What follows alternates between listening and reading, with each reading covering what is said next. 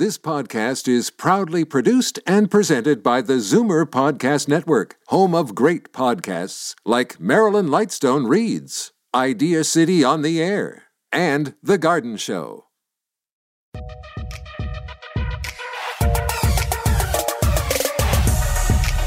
When your personal investments need help to reach your retirement dreams, and navigating the complex world of financial planning requires an experienced manager, that's when you know you're ready for prime time. Welcome to Primetime Money on Zoomer Radio with Richard Infantino, Senior Wealth Advisor at RBC Dominion Securities. Hey, welcome everybody to Canada's only money show dedicated to those of you 50 plus and your overall investment, tax, and estate planning, and your direct link to all of North America's top money managers with the best ideas on how you can grow your money. And Happy New Year to everybody. We have an outstanding show planned for you today. Dr. John Schmitz is back here with his part two. He's going to be talking about the importance of dividend investing, especially when you're in this period of inflation and the economy looking like it's kind of going into a recession here. Getting a regular income from dividends and interest from your fixed income is going to be crucial to get some sort of a return going into 2023. John is going to join us to explain how he does his research, not only find the best companies that pay you a dividend, but companies that are able to give you more money every year. And he has three or four stocks that he can talk about too that are designated as dividend growing companies. But first, I have an excellent guide for you. And it just came out, and it's called The Estate Planning for your RRSP and RRIF. This is really important, and we specialize in this area. So I think it's even more important than a lot of people would give credit to. Estate planning is very important so that you can retain, your assets and give it to your beneficiaries. And you want to protect your estate, and you want to, have a long and lasting legacy for your family. So a lot of you out there may look at what you own and see that your RRSP or your RRIF is going to be a significant part of your wealth. With that in mind, you have to properly account for it in your estate plan and how you structure it and look at paying the least amount of tax possible. So this guide has been put together, and it talks about a lot of areas in terms of estate planning for your RRSP. You could pass away early and have to, pass on your RRSP to someone. So number one is the taxation of the RRSP and the RRIF at death. So that's the first part of this guide. So remember, when you pass away, the fair market value of the account becomes income in the year of your death. Just like when you go to work, you get a T4 slip. When you pass away and you have an RRSP or a RRIF, you're going to get a T4 RRSP or a T4 RRIF at the end of the year and pay tax on it like you would your regular job. The thing you got to understand, though, is if you have to take care of it by the end of, in this case, it would have been yesterday, which was December 31st. Now, if it goes over into the next year and it hasn't been passed on through the estate planning process, any income in it will go towards the estate or the beneficiary in their own name after year end. So you want to tie these things up by year end. Then the second part is how to designate a beneficiary. How do you actually do it? What did you sign for to designate a beneficiary? And make sure that you've done that on your documentation, because if there's any problems, they're going to go back and look at your documentation. And then what happens when you designate your spouse? You could do two different things with your spouse. You could designate them as a beneficiary, or you could designate them as a successor annuitant. There's a difference between the two. So this is all explained in here, and I'll get to it a little bit later in my comments here. Number four is designating a financially dependent child or a grandchild. So in this case, you can designate them as your beneficiary, but the process is behind it is having them financially dependent and understanding how that all works. And the second part that's good is that you could actually pass it over to them, and it would be taxed at their hands on your death. And then that way, most of people who are financially dependent don't have a lot of income, and so you pay a lot lower tax bracket. Okay, number five is designating a minor child or grandchild. So in this case, what you can do is you can roll it over to an annuity. An annuity is a contract with an insurance company to get your interest and dividends paid to you for the rest of your life. So that could be a possibility for a minor child, and they can start getting that after they're 18 years old. You can also designate a disabled child or grandchild, so physical or a mental disability, and the possibility to roll this over to a registered disability savings plan or an annuity as well. And then number seven is transfers to a registered disability savings plan. So you have to be under 59 in this case for the person that's the beneficiary.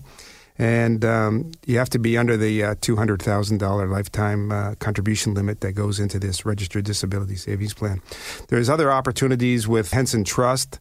You could designate a third party, designating a non-resident. You know, what are the rules associated? So if you're the beneficiary and you're living down in the United States and you inherit this money, what are the tax implications of that? If you're designating someone, something for you to know too. And then there's at the very end is an excellent appendix. And on how to actually do the tax reporting for at death, what happens there. And then the very last part is the comparison between choosing a beneficiary and a successor annuitant for your RIF. Now, if you have a RIF, this is essential rating for you, because there's a big difference between choosing, say you have a spouse and you elect them as a beneficiary compared to another designation area on your documentation where you can designate them as successor annuitant. Two different words. So this guide is essential for all of you that have a RIF, or if you have an RRSP and you're thinking about this, it's something that you can get. And of course, here on Primetime Money, it's free for the asking. It's only 12 pages long, easy to read and understand, like all the documents that we send out to you. And all you got to do is give Dominic a call now, 1-866-891-2637. That's 1-866-891-2637. 37 for the estate planning for your RRSP and RIF. Okay, so get your hands on that. You know, since it's the first day of 2023, we need to take a bit of a look ahead and figure out what we should be putting our money or how we should adjust our portfolios for the year ahead. Like, what should you be doing something with bond funds, Canadian US dollar, GICs, technology sector, oil and gas sector, all these different things that you're looking at. Stay right there, and I'll answer all of those for you and much more. I'm Richard Infantino, and you're listening to Primetime Money.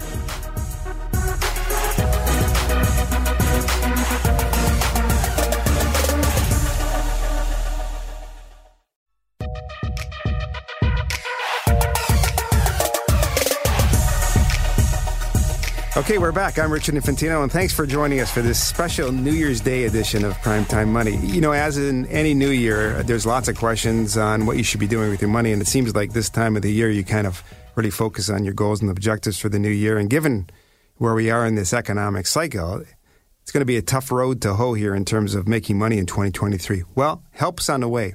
Coming up on January 10th to the 13th, I'm going to be at the RBC Capital Markets Global Portfolio Management Conference.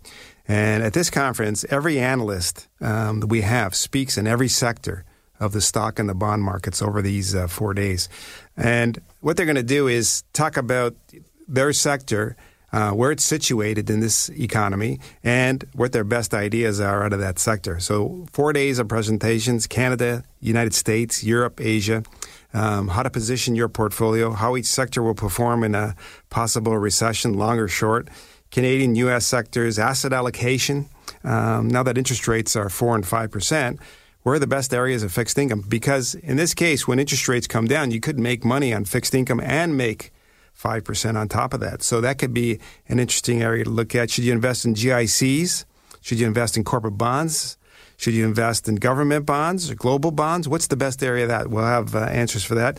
Should you buy them directly or buy an ETF for bonds and bond funds? You always have that choice. So I could buy a bond directly and hold it to maturity and get my interest and my capital back. Or I could buy an ETF that holds a pool of bonds. Or I could buy a mutual fund where it's actively managed bonds and you're going to be paying a little bit higher fee. What countries are going to provide or have the most risk going into next year? Should you overweight Canadians? Should you look at the United States? What about moving money to Europe or Asia? They've been down and out for a number of years. What about the energy complex? You know, there's two different distinct areas. There's oil and gas, and there's renewable energy, which is solar and wind power. Where do you invest? What's happening with electrification and the need for battery power? And should we be bottom fishing in 2023? One sector is down 50 to 70%. That's technology and huge companies, products we use every day. So is it time to nibble a little bit here? Lots and lots of questions. But on Primetime Money, our job is to get you the answers. So I've set up a special virtual workshop on Wednesday, January the 18th from 10 a.m. to 12 noon, where I'm going to give you the Cole's Notes version of the 4-day conference in about 1.5 or 2 hours. So I'm going to get you the answers to who, what, where, when, and why of 2023. And I'm going to present the slides and have a summary available for you as well. And because we have such a huge interest on this, we're going to have to limit the number of people who can join this WebEx presentation. I think it's somewhere between 100 and 150. So if you're interested, call Dominique now, 1-866-891-2637 to register. You can also call her after the show at the same number, 1-866-891-2637, or you can go to www.primetimemoney.ca. So it's primetimemoney, all one word, .ca. And you can register there, or you can email Dominique as well. Okay, through all that process of analysis, once we've found the right places to invest, we have to screen again on this show. We have to screen for dividends and dividend growers. So stay right there. Dr. John Schmitz is going to join us and explain how he does that and give us some ideas that you can incorporate into your portfolio right now. I'm Richard Infantino, and you're listening to Primetime Money.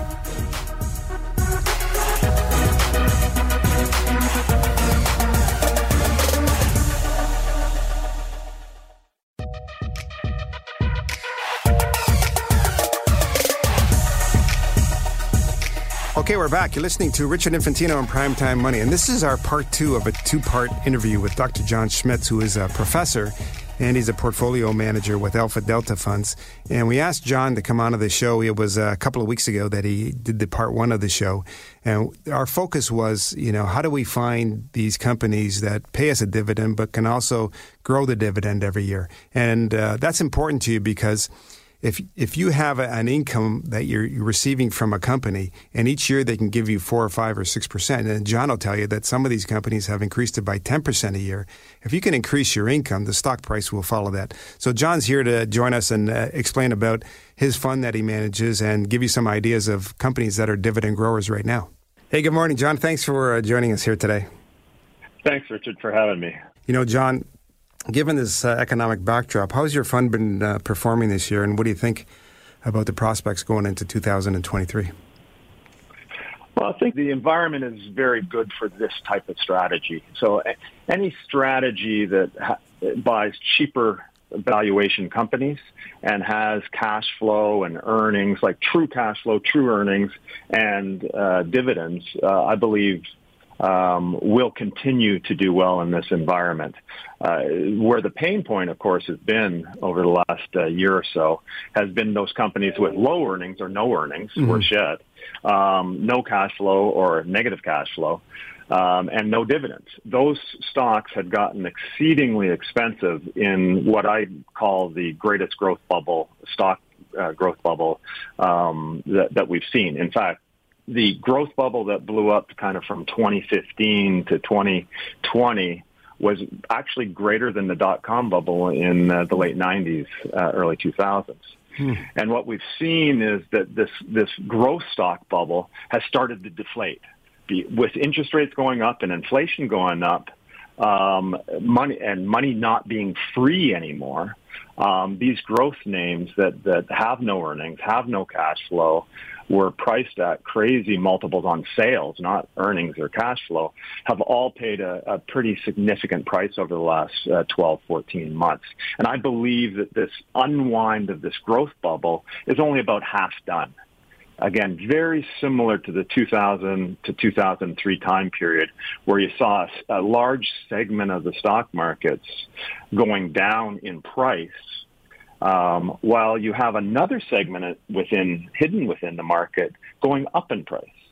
And that's the environment I believe we started into about a year and a half ago, and I believe we will be in for the next year and a half going forward. Okay. An environment where there's a large rotation out of expensive, low-earning, no-dividend-paying stocks into those stocks that earn, that generate cash flow, that pay dividends, and more importantly, increase those dividends through time. So how do you find those, John? How are you finding those? It's actually much easier to forecast dividends going up than stock prices going up. Oh, really? So if you think about it, how do you forecast dividends going up? It's actually fairly easy. You look for companies generating significant amounts of earnings, significant amounts of cash flow that are growing those cash flows and earnings through time, and then have managements in place that like to share that dividend, that cash flow and earnings growth with their shareholders through dividend increases. So do you go back and look at it? They have a history of that, or could there be new companies coming up that say, "Listen, this is the kind of thing we want to do"? Combination of both. So it's important that a company's management has demonstrated their willingness and, in fact, their desire to share the growth with its shareholders. So you do want to absolutely look at the history of dividend payments, the dividend growth, as well as, of course, the cash flow growth and the earnings growth that generated that dividend growth. But also you have to look into the future, because at the end of the day, starting from today, we're interested in future dividend growth. Yeah, exactly. And in order to get future dividend growth, we need future cash flow growth in order to finance that dividend growth. Right.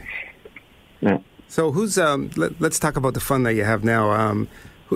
Talk about some companies that demonstrate all of these things that we're just talking about. Sure. In fact, it's probably easiest for me just to give you the list of our top four holdings. Sure, that'd be great. We are a global dividend fund. As a result, you know, the U.S. represents roughly 2/3 of the world's equity market. So, probably not surprisingly, all four are large-cap U.S. stocks. So starting with our largest holding, it's currently Comcast. Comcast is a very large communication services / media stock in the U.S. It is the largest cable company in the U.S., but it also owns Universal Studios, the movie studio, as well as, of course, the theme parks.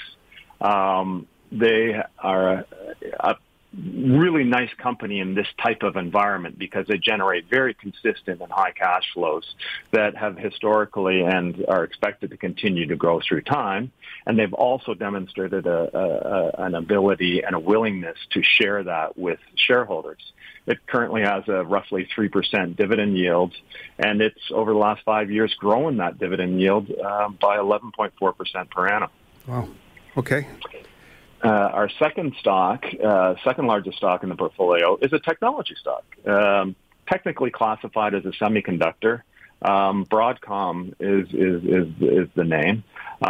They're in the midst of purchasing a software company that will actually broaden their mix of technology businesses such that it's roughly 50% software and roughly 50% semiconductors. So very large, diversified business. It, too, has a nice 3% dividend yield in the U.S., but believe it or not, it's been growing its dividend 32% per annum over the last 5 years.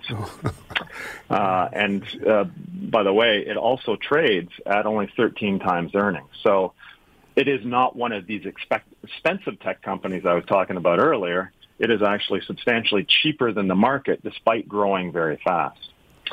The third name on our list here is a healthcare company, a pharmaceutical company called Merck. It's in the Dow Jones 30, and it too has close to a 3% yield, 2.7% to be exact.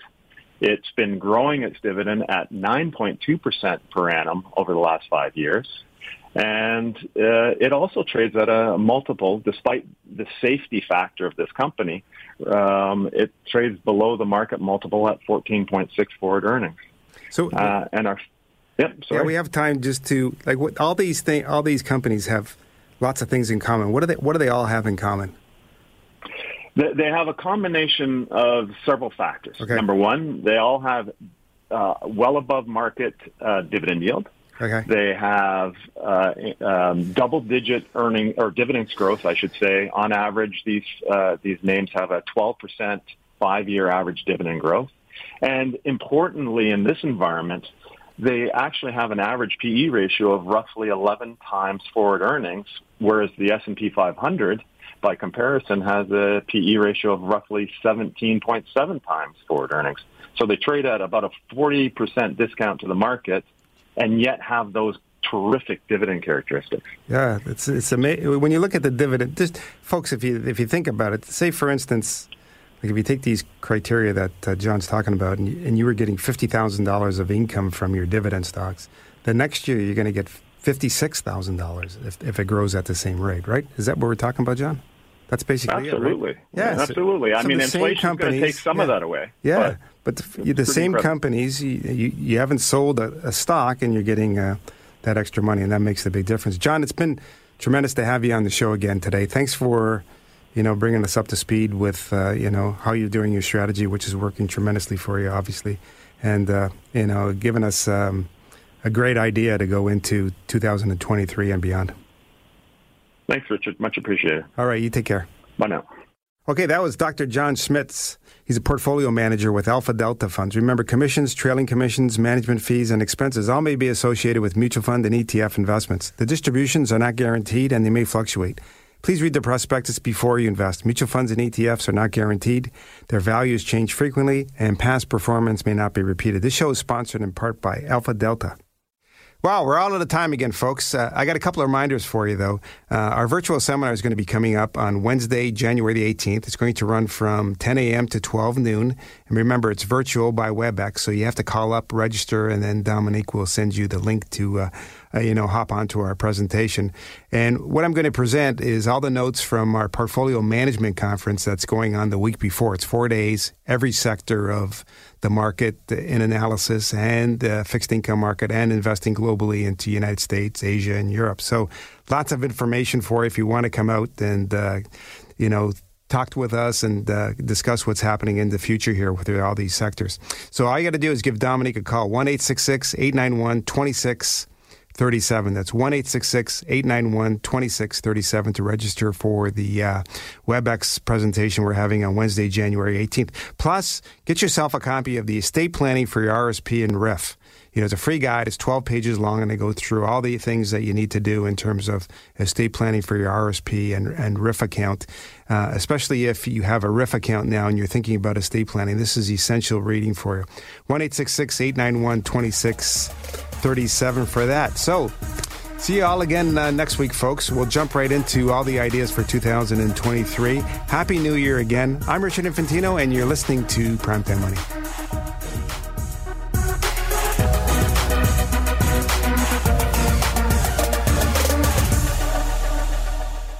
This podcast is proudly produced and presented by the Zoomer Podcast Network, home of great podcasts like Marilyn Lightstone Reads, Idea City on the Air, and The Garden Show.